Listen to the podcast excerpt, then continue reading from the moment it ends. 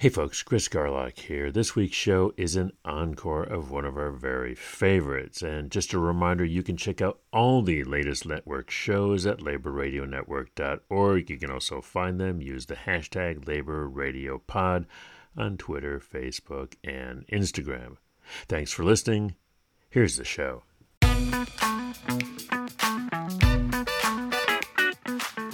For five months, a thousand workers at Case's plants in Iowa and Wisconsin have been on strike. All the things that people were saying out there about unions, we debunked with one grant and one program. Like, no, teachers are innovative. No, unions can partner with administration to get great things done for students. Our school leaders encourage us to teach culturally relevant curriculum, to talk about issues that matter to our students. I never thought that anything that I was doing would lead to me risking my career, really, until it became evident that that was happening. The extreme example was Des Peres, Missouri, where a multinational company owned a mall, Westfield Mall, and said, you know, we think this mall is blighted now because we don't have a Nordstrom yet.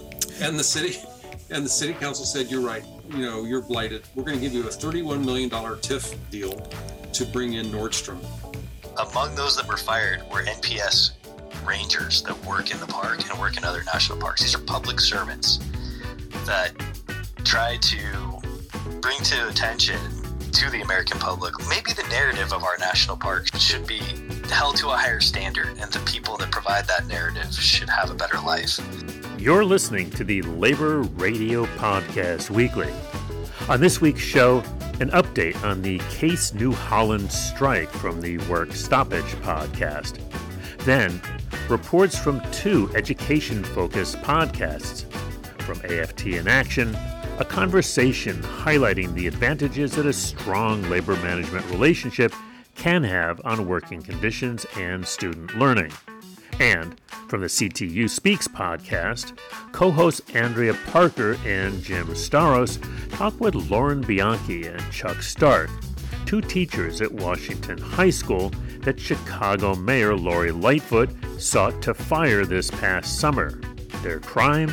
Teaching their students about the city's plan to move the toxic metal shredding corporation, General Iron, from wealthy Lincoln Park to the southeast side which has already suffered more pollution and toxic industry than almost any other region in Chicago. Do you get lost in all the mumbo jumbo of incentives for developers and wonder what they actually cost taxpayers, local government, school districts, and even the public library? This week on the Heartland Labor Forum, the basics of TIFs, star bonds, and other ways we subsidize builders. Our last segment comes from 4315, a Labor Lab podcast. When tour guides at Yellowstone National Park started unionizing to bargain for better wages, a consistent work schedule, and better housing conditions, they were quickly fired. We'll hear from Ty Wheeler, one of the fired tour guides. That's all coming up on this edition of the Labor Radio Podcast Weekly. And if you like what you hear, take a moment to subscribe and share the show. Sonic Solidarity Works. I'm Chris Garlock, and this is the Labor Radio Podcast Weekly. Here's the show.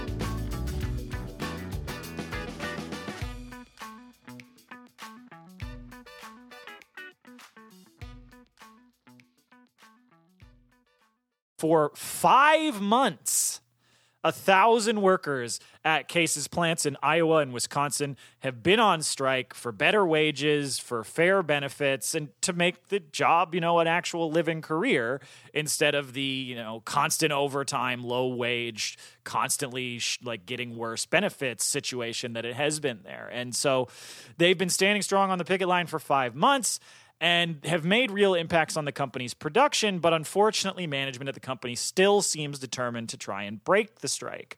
By trying by basically ref, more or less refusing to negotiate with the workers. Also crying for like oh about like the similar to how the Kroger workers that we reported on before is like oh what about our competitive advantage in the oh. industry and yeah. uh, and you know calling for for like the workers to to worry about the company's bottom line versus the John Deere workers where I mean we have uh, a a union or yeah a union worker uh, Andy Garr who told the militant the company here tells us we have to produce more because we are in competition with John Deere, but the Deere workers bring us water and food and drop them off at the kitchen. The president of their local calls us regularly to ask if we what we need. Workers uh, from ConAgra have been down here, as have the nurses, and I just like I think that this particularly highlights how the real contradiction between the owning class and the working class and showing that like the John Deere workers don't give a fuck about John Deere or Case New Holland when yeah. it comes to specific preferential bullshit over, you know, their their competitive advantage. They care about their fellow workers. There is that divide of the workers versus the owning class. That's yeah, it.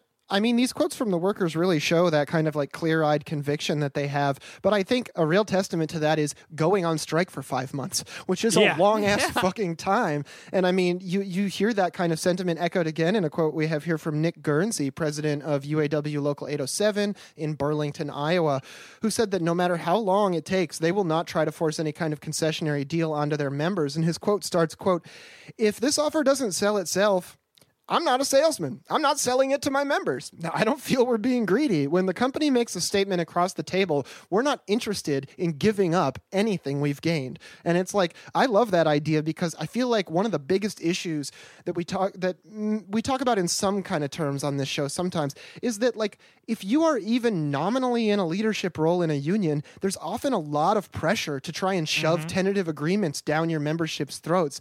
And to see people like a UAW local leader here who's saying like if the offer doesn't sell itself, fuck it. It goes in the bin. That's like yeah. I love that energy. That's the correct way to handle this.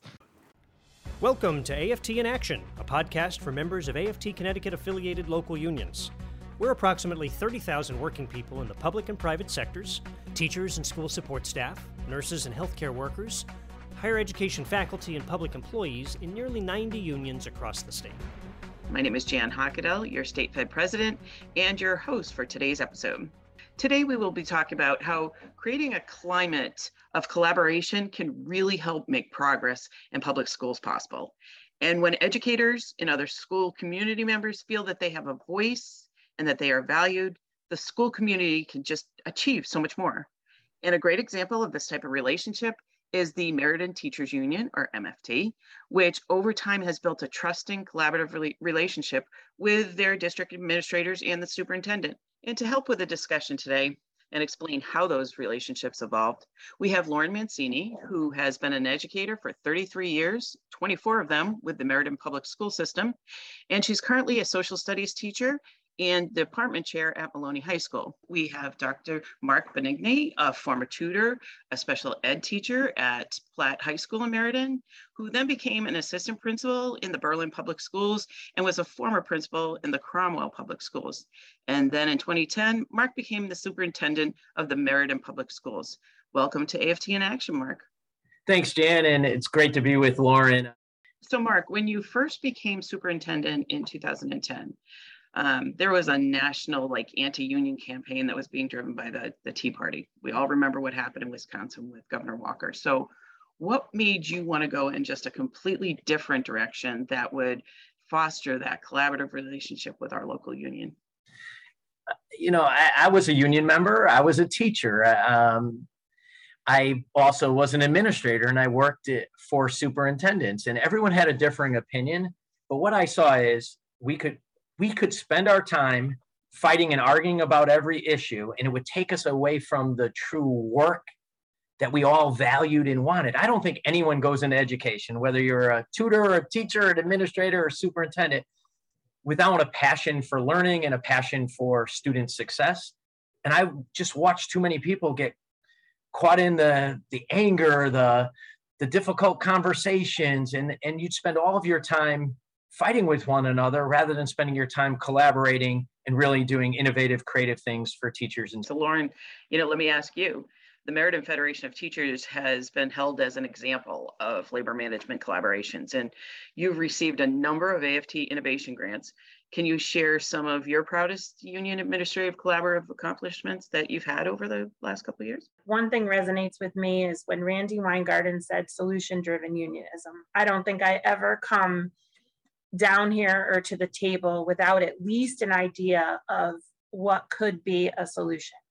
Doesn't mean I'll win. It doesn't mean it's something I'll get, but I do have something. So, in that collaborative idea, we're always looking for ways to move the district forward and do things. So, the innovation grant was a perfect opportunity for the Meriden Public Schools and the MFT to work together to try to move forward with more education, more sound education, working better with community partners. Um, it's been a big push lately with the um, community-based schools and Meriden being such a community-driven atmosphere that's always a forefront item in our heads. So the innovation grant and winning that allowed Meriden to say, hey, community schools could be here.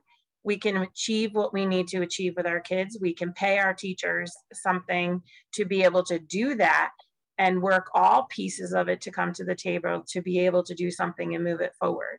So, Mark, on the same vein, what do you think is your proudest moment working with us? Well, I definitely think winning that first AFT innovation grant and and meeting Randi Weingarten and having conversations about how we were doing work he, here and um, even listening to her share like I say to all of our teachers, if you want to be treated as professionals, we need to act like professionals. Like it was, it, it just was encouraging. It was inspiring. And I felt like I was working with people who really wanted to to look for successful solutions. Like so, with Aaron and Lauren, it's not all the reasons why we can't do something. It's how can we work together to do it, and if it's good for students and staff, we're going to find a solution and we're going to get it done. So the innovation grant and actually launching like some of the nation's first public neighborhood expanded learning time schools was huge. Um, being creative with how we were going to stipend teachers, how we are going to have teachers on split schedules. So some would work 7:30 to 2:30, others would work 9 to 4. Like we just got so creative and all the things that people were saying out there about unions, we debunked with one grant and one program. Like, no, teachers are innovative. No, unions can partner with administration to get great things done for students. That's fantastic. I can just hear your enthusiasm. It's amazing. Thank you so much, Jan, and I appreciate your leadership and and Lauren. You know how much I enjoy working with you too. So thanks for having me on the podcast, but more importantly, thanks for being great partners. And Lauren, thank you for uh, co-hosting and engaging in the discussion, and really for being such a strong advocate for labor leadership and local, uh, both at the local and the state level. Thank you. Welcome to this episode of CTU Speaks Justice for All. Homie, I was taught by a Chicago teacher, Chicago teacher, Chicago teacher. I learned to read and write from a Chicago teacher, so I'm inspired by the fight from my Chicago teachers. I am your co host, Andrea Parker, and I'm joined with your other co host, Jim Staros. So we're back with our two guests today Chuck Stark from Washington High School, science teacher, and Lauren Bianchi, also from Washington High School, who is a history teacher. How are you guys doing today? Doing well, thank you. Also doing pretty well, just uh, recovering from a nasty bout with COVID. Oh, um, no. First time. Don't recommend it. All right. we'll, we'll keep that in mind. COVID, a thumbs down from Lauren. That's that's what we've got so far thank you all for being here today. And I'm so sorry you have my empathy and my sympathy, Lauren, for your battle with COVID. But again, because you have been through a even bigger battle, I would say, um, with CPS, I know that COVID probably will Doesn't be stand less, a chance. Does, right. Doesn't stand a chance. Thank you, Jim. there you so go. can you all talk about the campaign to keep General Iron from moving into the southeast side? And why did the city want to relocate General Iron in the first place? You know this this goes this obviously goes goes way back i think many people know that uh, general iron was operating up on the north branch of the chicago river in lincoln mm-hmm. park right okay over time, Lincoln Park has has drastically changed um, demographics. And as it's been changing demographics, it's become an area that has become uh, much more white, much more wealthy.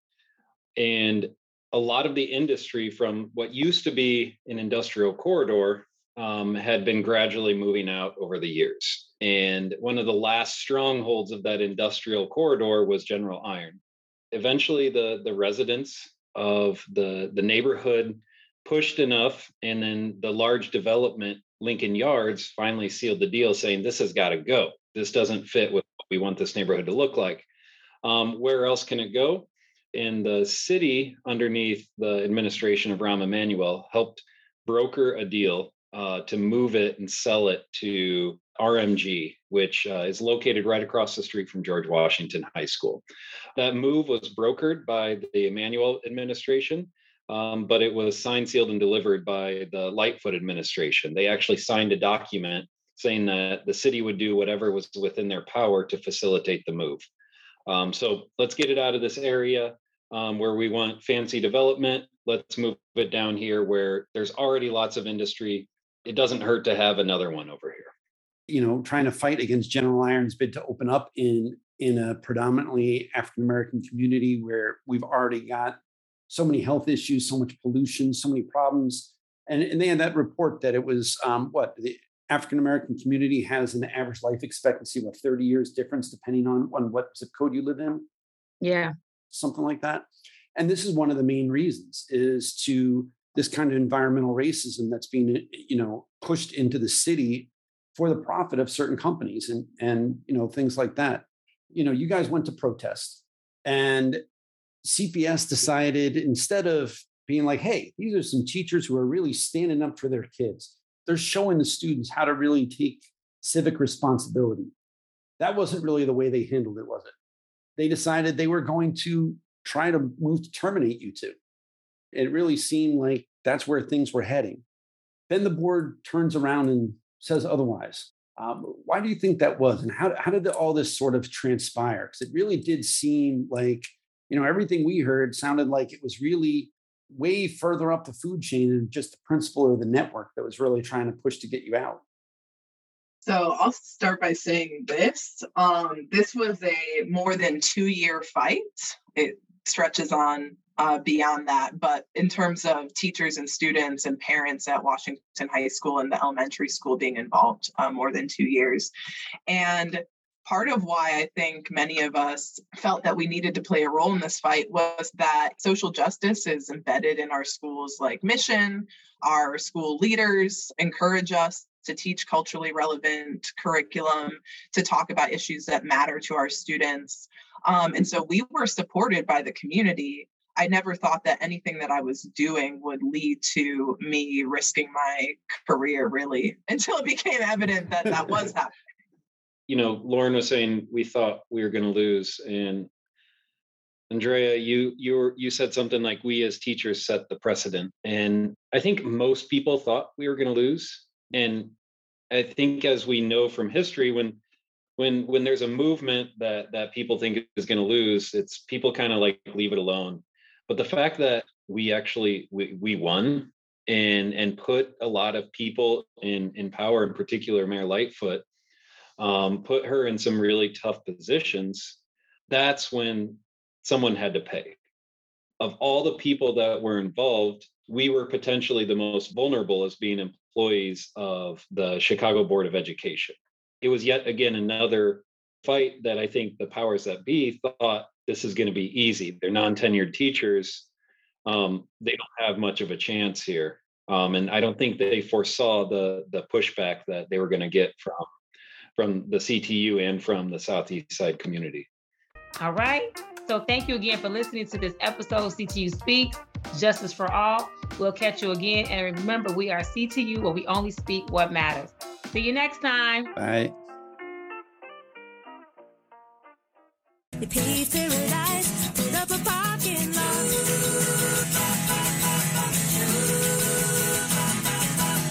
Hey, farmer, farmer, put away the DDT. Hi, this is Judy Ancel. And that was Joni Mitchell. Put up a parking lot. Well, we put up a lot of buildings. We don't know who's paying for them. Turns out we are.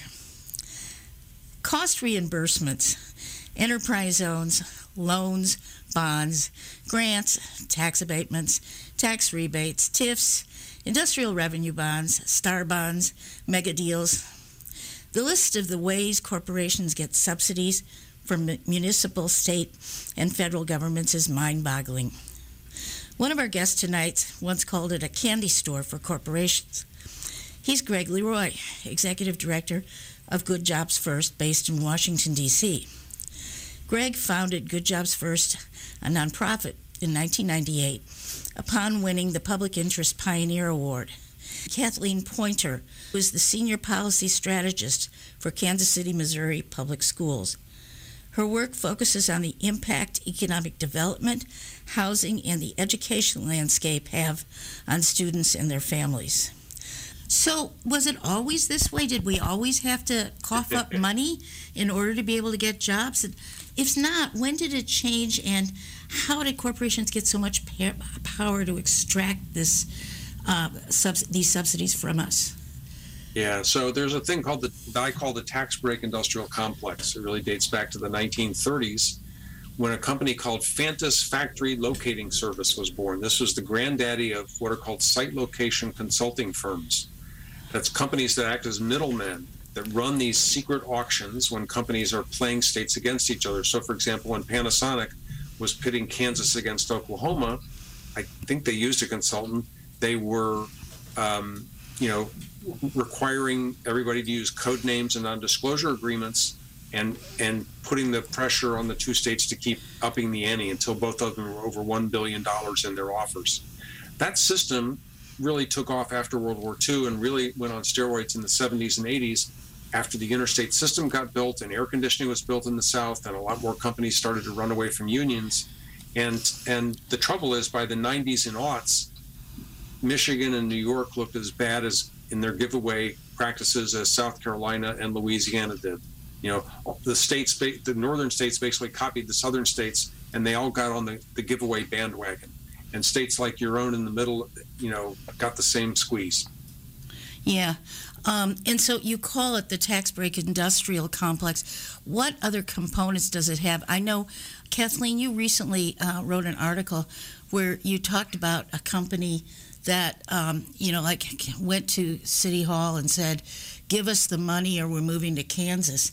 I know that's one of the components the threat of, and pitting one state against others. What uh, what other components are there of this industrial complex besides Fantus and the site location folks? Sure. So the site location firms and there's about 300 of them now wow. sometimes work on commission that is, they get a share of the discretionary incentives that they negotiate, for, sometimes as much as 30%. So they are highly self interested in maintaining corporate control of the system. At, at, its core, the, the way the system works is, is asymmetric bargaining. That is, the companies have all the information. They, they know what really matters. They may have already made their mind up about where they want to go. They may be jerking everybody around except one place that they already like. And the, and the consultants run the auction and maybe take a, a cut of the action uh, when the deal goes down. Uh, there's this term I know in the Missouri law called blight. And you are only allowed to use at least certain kinds of incentives in order to uh, ameliorate blight. And I remember looking at a map once of studies of TIFs in Kansas City, and you know all that blight t- turned out to be in the plaza in downtown. And and so, you know, how how do they determine who gets the goodies, who gets the candy? Well, I'll let Greg answer some of that question, but I, I, do think you bring up a really good point, and this is, you know, what Kansas City Public Schools is often talking about. We are not anti-economic development. We are not anti-tax incentive. There are deals every year the school district enthusiasts enthusiastically signs on to. But we do find that these tools are being used um, for longer amounts of time um, and at higher levels than in many of our peer communities. And we're finding them still used in areas like the plaza and downtown. You know, when we look at the dollars abated from the school district, 90% of those are going for projects west of Troost. And yeah. folks in Kansas City you know west of Troost has um, enjoyed a lot of significant investment. East of Troost, not so much. And we're not seeing um, a significant number of these projects getting these abatements occurring in those neighborhoods. Okay, Greg, do you want to add anything about what blight is? Yeah, sure. So when I talked about a TIF district uh, hurting, the official designation that's required is that the area is blighted. Blighted. The trouble is, under case law in Missouri, that is court cases, that word means nothing. The extreme example was Des Peres, Missouri, where a multinational company owned a mall, Westfield Mall, and said, you know, we think this mall is blighted now because we don't have a Nordstrom yet. Oh my gosh. The plaza doesn't either. They just lost a Nordstrom. Oh no. and, and the city and the city council said, You're right, you know, you're blighted. We're gonna give you a $31 million TIF deal to bring in Nordstrom. And that was and there were people who opposed that and they they sued to try to block it. And all the way to your highest court, it's not called your Supreme Court, it has a different name. It was a it was they basically said communities in Missouri can call anything they want blight, and mm. therefore this TIF is legal for Nordstrom. Oh gosh. Okay. Thank you so much, Greg, and thank you, Kathleen. Thank Thanks, you. Bye bye.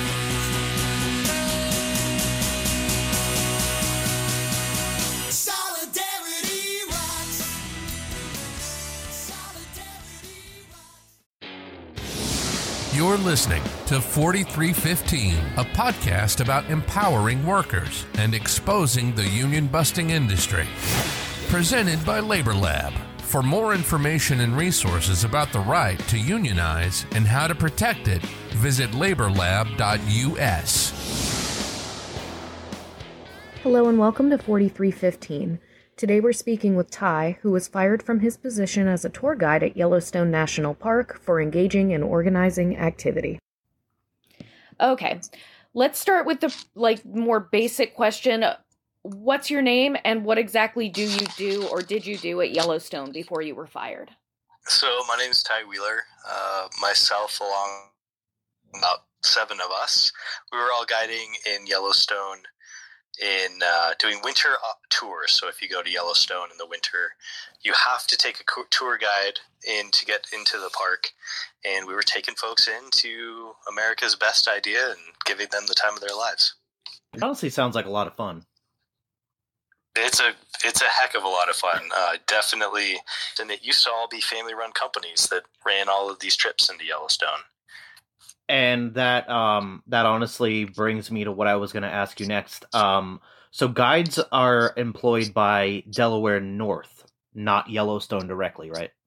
Yeah. So what Yellowstone decided to do was Delaware North has come in and bought up the contracts that the family, including the company that I was working for before, um, they bought up those contracts to operate in the park. So, the American Prospect reported that in winter of 2019, tourists started bringing COVID into Yellowstone. Now, our understanding is this is part of what inspired the organizing efforts. Once they purchased the family run companies, they didn't communicate their scheduling. So you wouldn't know until a couple days before, or maybe even an hour before. They might call you in the morning and say, We need you to run a trip right now.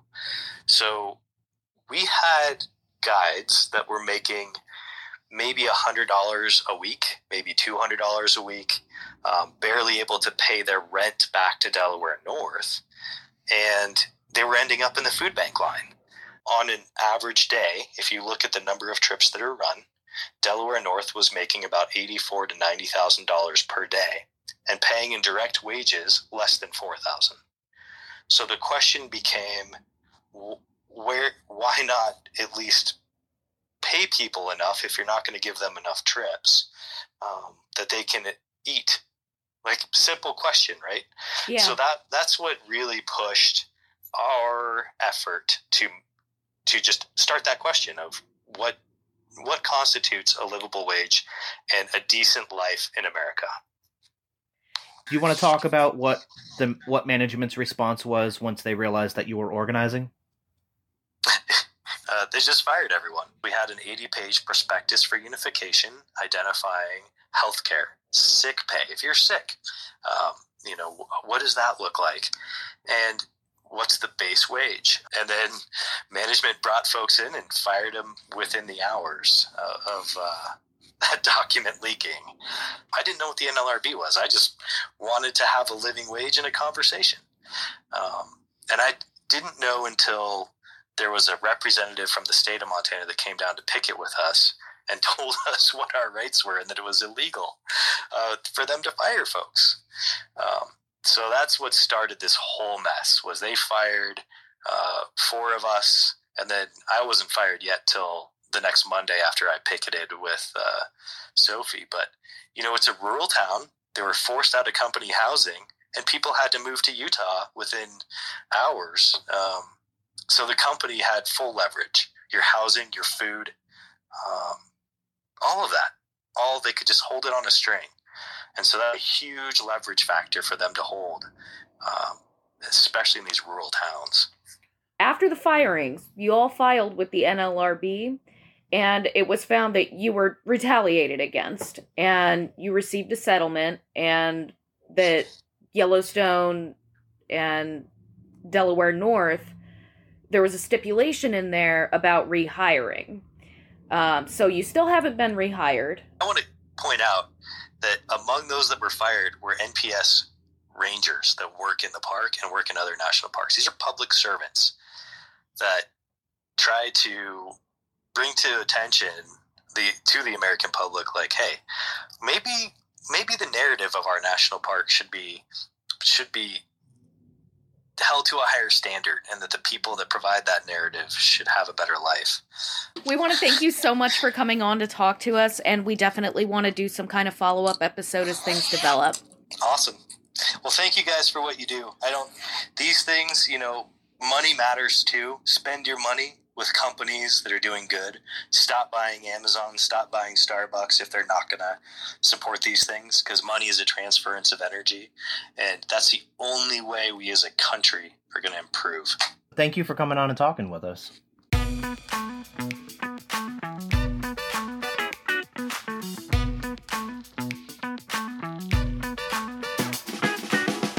And that's it for this edition of the Labor Radio Podcast Weekly, our roundup of highlights from just a few of the more than 150, count them, 150 labor radio shows and podcasts that make up the Labor Radio Podcast Network. We've got links to all the shows you heard today in the show notes, and you'll find all the network shows at laborradionetwork.org. You can also find them, use the hashtag LaborRadioPod on Twitter, Facebook, and Instagram.